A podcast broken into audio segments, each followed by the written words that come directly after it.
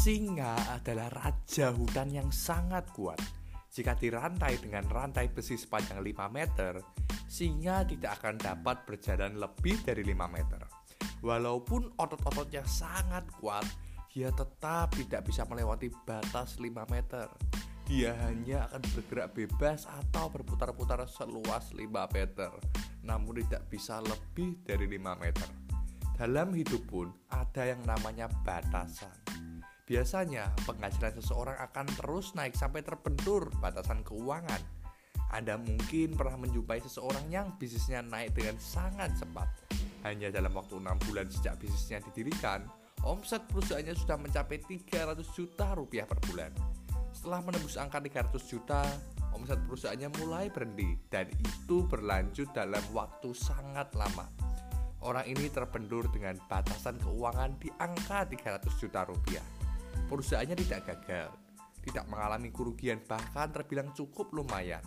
Tetapi perkembangannya mengalami stagnasi batasan keuangan sehingga jika tidak ditembus bisa pergi dalam waktu 5 tahun, 10 tahun, atau seumur hidup.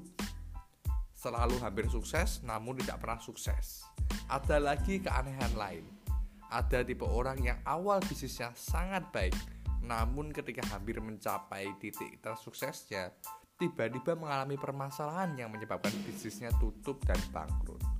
Orang ini kembali memulai usaha di bidang lain dan sedikit lagi panen keuntungan besar. Tiba-tiba ada saja kendala yang menyebabkan bisnisnya gagal. Ada juga tipe orang yang selalu dikejar-kejar utang. Orang ini bisa jadi bukan orang yang malas atau bodoh.